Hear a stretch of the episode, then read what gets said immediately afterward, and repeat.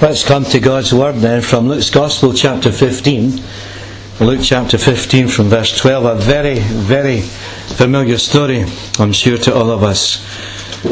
Luke chapter 15, one of the parables, one of the three parables that we find here in Luke's Gospel, chapter 15. We're thinking this morning of the verses 11 to the end. It says there, Jesus continued there was a man who had two sons.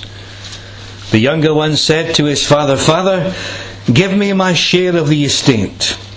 And so he divided his property between them. Not long after that, the younger son got together all he had and set off for a distant country and there squandered his wealth in wild living.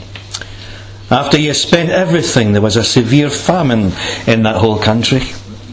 And he began to be in need. And so he went and hired himself out to a citizen of that country who sent him to his fields to feed pigs. He longed to fill his stomach with the pods that the pigs were eating, but no one gave him anything. When he came to his senses, he said, How many of my father's hired men have food to spare, and here I am starving to death? I will set out and go back to my father and say to him, Father, I've sinned against heaven and against you. I'm no longer worthy to be called your son. Make me like one of your hired men. And so he got up and he went to his father. But while he was still a long way off, his father saw him and was filled with compassion for him. He ran to his son and threw his arms around him and kissed him. And the son said to him, Father, I have sinned against heaven and against you. I am no longer worthy to be called your son. But the father said to his servants, Quick, bring the best robe and put it on him. Put a ring on his finger and sandals on his feet. And bring the fatted calf and kill it, and let's have a feast and celebrate. For this son of mine was dead and is alive again. He was lost and is found and so they began to celebrate. Meanwhile, the older son was in the field, and when he came near the house, he heard music and dancing. And so he called one of the servants and asked him, What was going on? Your brother has come, he replied, and your father has killed the fatted calf because he has him back safe and sound. The older brother became angry and refused to go in. So his father went out and pleaded with him. But he answered his father, Look, all these years I've been slaving for you and I never disobeyed your orders. Yet you never gave me a young goat so I could celebrate with my friends. But when this son of yours, who squandered your property with prostitutes, comes home, you kill the fatted calf for him. My son, the father said, You're always with me and everything I have is yours. But we had to celebrate and be glad because this brother of yours was dead, he's alive again. He was lost and is found. Amen. It's a remarkable story, isn't it? Mm-hmm. Absolutely. Let's just have a, a wee word of prayer before we start this morning. Father, we want to give you thanks for the, the wonderful Word of God. Thank you for these amazing stories that we find in Scripture that can mean so much to us. And we pray, loving God, that even today you be able to speak into our situation, into our need, through this story that we've read today. We give you thanks, Lord, for the way in which you come alongside us when we're in trouble, when we're in difficulty and distressed, discouraged. And Lord, you can do that for us today. And there might be those here this morning, Lord, who are, are just feeling that bit down, who are feeling discouraged. And they just wonder where it's all going to go in terms of the things that are happening to us. Lord, would you just give us that sense of your nearness? You've promised your presence. May we sense that presence. Be still, for the presence of the Lord is in this place. Loving God, will you just be able to communicate your truth? That we might be able to hear from you what the Spirit is saying to the churches. We give you thanks. We pray for those who are unwell. We pray for those who are very much in their hearts and minds today. those who are struggling with various issues. Lord, will you reach out and touch them and raise them up and heal them and bless them abundantly. We pray for our world today. We think of Haiti, we think of Chile, we think of these areas which have been devastated by earthquake and very many other things and tsunamis and all the kind of things that are going on. We don't want to forget them, Lord. And we just want to thank you too that Chris's family are well and okay. And we just pray, Lord, that you'll just enter into all the agencies that are seeking to bring your compassion to these folks. We thank you for MAF and many other agencies, Tear Fund, and we ask you to use them, Lord, to communicate the heart of God in compassionate love. And we pray, Lord, for our own government, for those who rule over us. May they do so in righteousness, according to the truth of your word. And so we ask you, loving God, to meet with us now and speak to our nation, because we pray this in Christ's name and for his sake. Amen. I don't know how many sermons that you have heard on the story of the prodigal son, but I've heard many, many, many messages on the story of the prodigal son. It's the, the story that begins, Give me, give me, give me. And it ends up, Forgive me, forgive me, forgive me. I suppose there's a, a terrible greed in our land today. It can even happen in families as well. We have a wee sort of joke in the family. I hope it is only a joke, you know, when, the, when we talk about going away anywhere. Is that, is that more of my inheritance that's going to be used up or something like that? I hope it's just a joke when the family say things like that. They're always kind of thinking of their inheritance along the way. But uh, Kenny and Haley haven't done that so far, I'm, I'm glad to say. But uh, it's just good to re- realise that greed is not something that blesses our hearts. It's something that brings terrible uh, weariness to life and sin into life. And this young man had spent it all in riotous living. And he was left with nothing. And in the pigs was the multi- that was the greatest disgrace for any Jew, if it was a Jew that Christ was thinking about. But what I, want to share, what I want to share with you today is about the elder brother.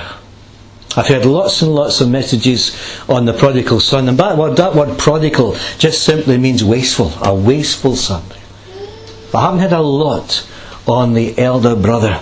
And if you look with me at verse 28 of that chapter, Luke 15, you'll find this key verse there in that chapter. That's Luke 15 28. The older brother became angry and he refused to go in. So his father went out and pleaded with him. That's a, an amazing verse in Scripture. Quite a, a, a picture we have here. Quite a dramatic picture of this angry son who refused to go in. He wouldn't go in, so the father came out, and, and the son really needed to enter in. He was missing out on something, and, and it's very interesting that that word there, enter in, he refused to go in, or he refused to enter in, because I, I want to tell you that's the watchword of the kingdom of God to go in, to enter in, is the watchword of the kingdom of God. In fact, we find Jesus talking like that. He says, By me, if any man enter in, he shall be saved. And so the kingdom of God is all about entering into something that God wants us to have. Entering into all that God has for us, in fact. And yet some people just refuse to go in. And the question that we have to ask ourselves this morning what was wrong with this elder brother's life that he just wouldn't go in and enter into the joy and the celebration that was going on in the house? What was going on in this young man's life, or this elder brother? There's a few things that we could actually say about him. As you know, he was, they were celebrating the coming home of a wayward son. But was the elder brother wayward? Was going on in his life spiritually that he just wouldn't enter in? Let's explore what kept the brother out. One of them was a suspicious spirit. He was suspicious, and you can actually see it there in verse 26. So he called one of the servants and asked him, What is going on? What's going on there? And you catch this criticism and, and, suspicion in his words. What is going on? And here's somebody who's aloof from the reality. He's ready to be offended. Somebody who is touchy as he draws near the house. And instead of going straight to the father, he goes to one of the servants and what in the world is going on? And people don't want to criticise and they want to speak against something that's going on. They don't really go to the father, do they? They go to somebody else that might agree with their criticism. And that was true of this elder brother. He goes to the servant. What does this mean? He didn't actually go to the father. He said, Lo, these many years, he says, I've served you. There's nothing here about the, the younger son's penitent cry, Father, I have sinned against heaven and before you. All the way through, there's this suspicion that there, there's something going on here that shouldn't be going on. That held the elder son aloof from the father. And isn't it true of many people today? There are those who are suspicious of, of various things in church life. They're suspicious of churches that don't meet in church buildings. You ever heard that? Well, they're not a proper church. They don't meet in a church building. I've even known people to be suspicious of those that preach about being born again of the Spirit of God. I had somebody say to me once, that's Baptist. I said, no, no, it's biblical. You must be born again. Because where that person was who said that to me, in their church, they never heard about being born again of the Spirit of God.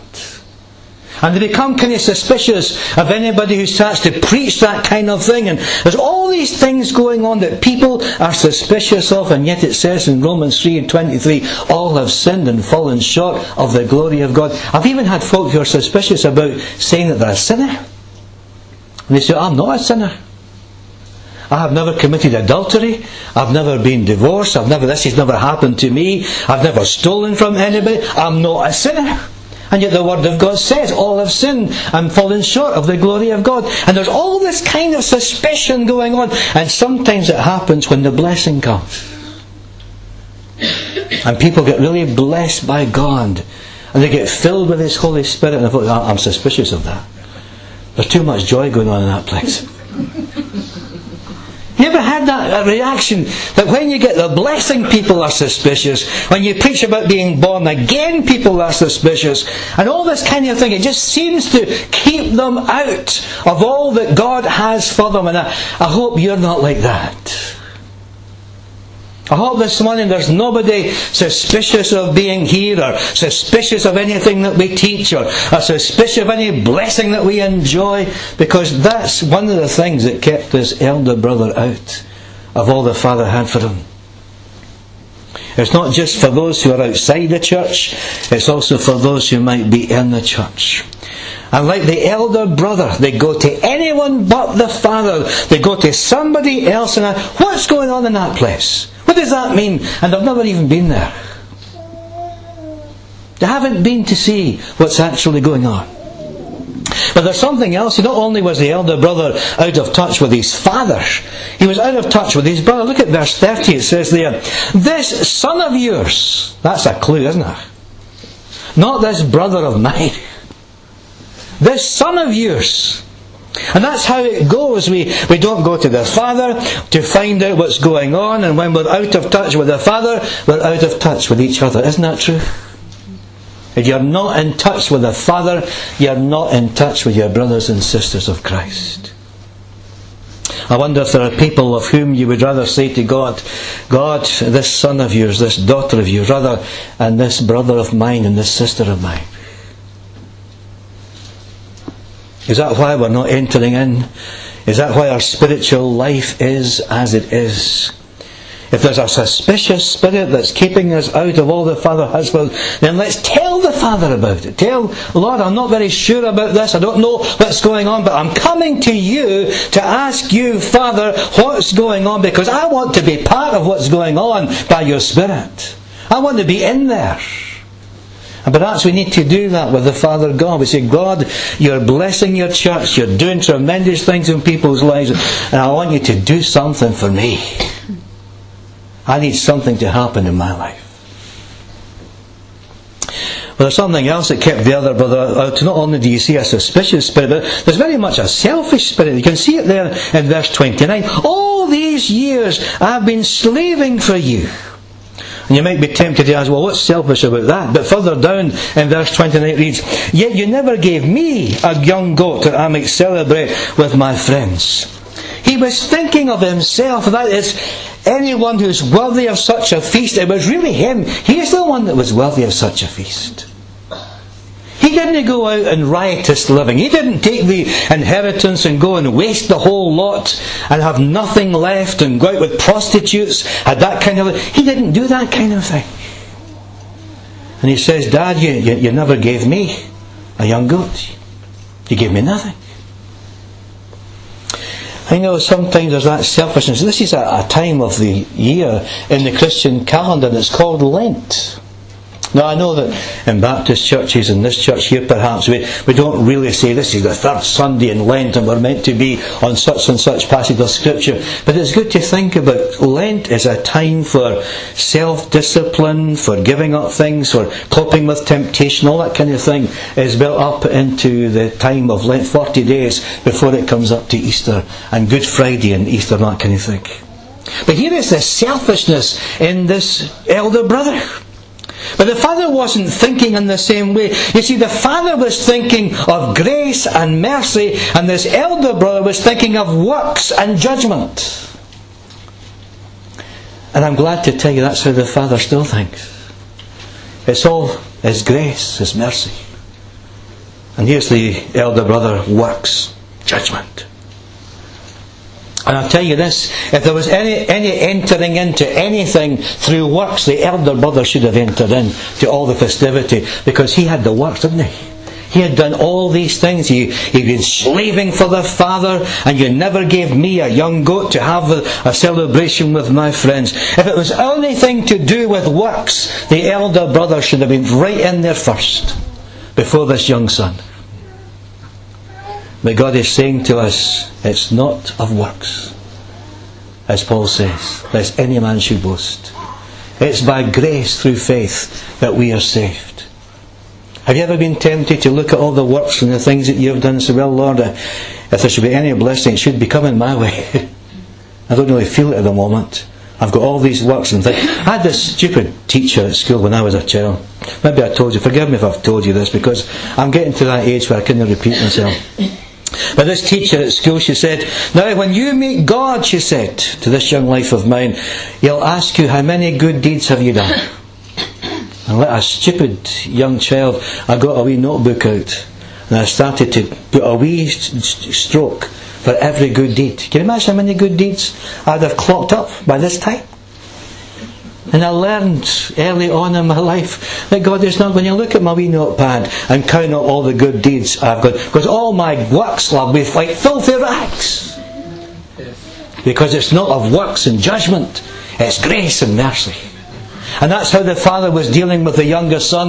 And that's how the father wants to deal with the elder brother. And the elder brother doesn't realise he's a, got a suspicious spirit. He's got a selfish spirit. And that selfish spirit was keeping him from entering in. We think about works. The father thinks about grace and relationship. It's on the basis of the relationship of the father and son that he welcomes the prodigal son back, and it's still on the basis of grace and relationship that the father wants the elder brother to come in and enjoy what's going on. So there was suspicion there. There was selfishness there. If you are going to enter in, it's as one who has been humbled. God commands all men and women as well everywhere to repent. How easy it is to have that selfish spirit. Lord, these many years have I served you. A Sunday school teacher, an elder or a deacon, a minister or a layman. Lord, I have been busy for you. There's a difference between busyness and blessedness, isn't there? A difference between busyness and blessedness. In fact, we can be so busy that we're keeping God out of our situation. We can fill up the minutes and the hours and the days of our life in order to avoid stopping and thinking where we are spiritually and all that the Father wants to bring us into. That busyness can be a barrier to blessedness, and we have to watch that. If you're too busy to pray, somebody said, you're just too busy. You're just too busy. A big difference between busyness and blessedness. And so, in a sense, you see, he, he too, the elder brother, was away from the father. He too was wayward, a wayward son, because of his suspicion and his selfishness. He was angry, and it says in the Word of God, and he refused to go in. But linked to that selfishness is one final point. And that's self righteousness, or self righteous spirit. Look at verse 29 again. I never disobeyed your commands or your orders. Here he is with a cold, critical heart, unwilling to utter the affectionate word father. He's unwilling to utter the word brother. And he says, I have never disobeyed your commands. What is the Father's command? You shall love the Lord your God with all your heart with all your soul, with all your mind, and you shall love your neighbour as yourself. I've never disobeyed your command, Father. Have you not? Has the brother not failed in the greatest command of God? And it's quite possible that, that we have kept ourselves out of blessing by this self righteous attitude. Thank God for all those who have come into a gathering and said, Lord, I have never disobeyed your command. And they go out from the gathering saying, Lord, Lord, have mercy on me a sinner. Have mercy on me a sinner. God is here to search the heart, you know. And he's come to search the heart of the suspicious who cry out, What does this mean? And he says to us, It means this, that the dead in sin are now alive. And those who are lost in sin have actually been found. That's what it means, son. That's what it means. And he comes to search the heart of the selfish. All these years I have slaved for you, that you never gave me a young goat. And God says to such people who are selfish, All that is mine is yours. What's mine is yours. Take it. And God is searching the heart of the self righteous. I've never disobeyed your commands. God said, Where's your love for me? Where's your love for your brother, your sister in Christ? Your family. ah, but you see, the wonderful thing about this elder brother story, it doesn't end there. Because the story ends with, with the glorious news that the Father came out. The father came out to the elder brother just as much as he came out for the younger son who was making his way back home again. The same welcome was there, the same love was there.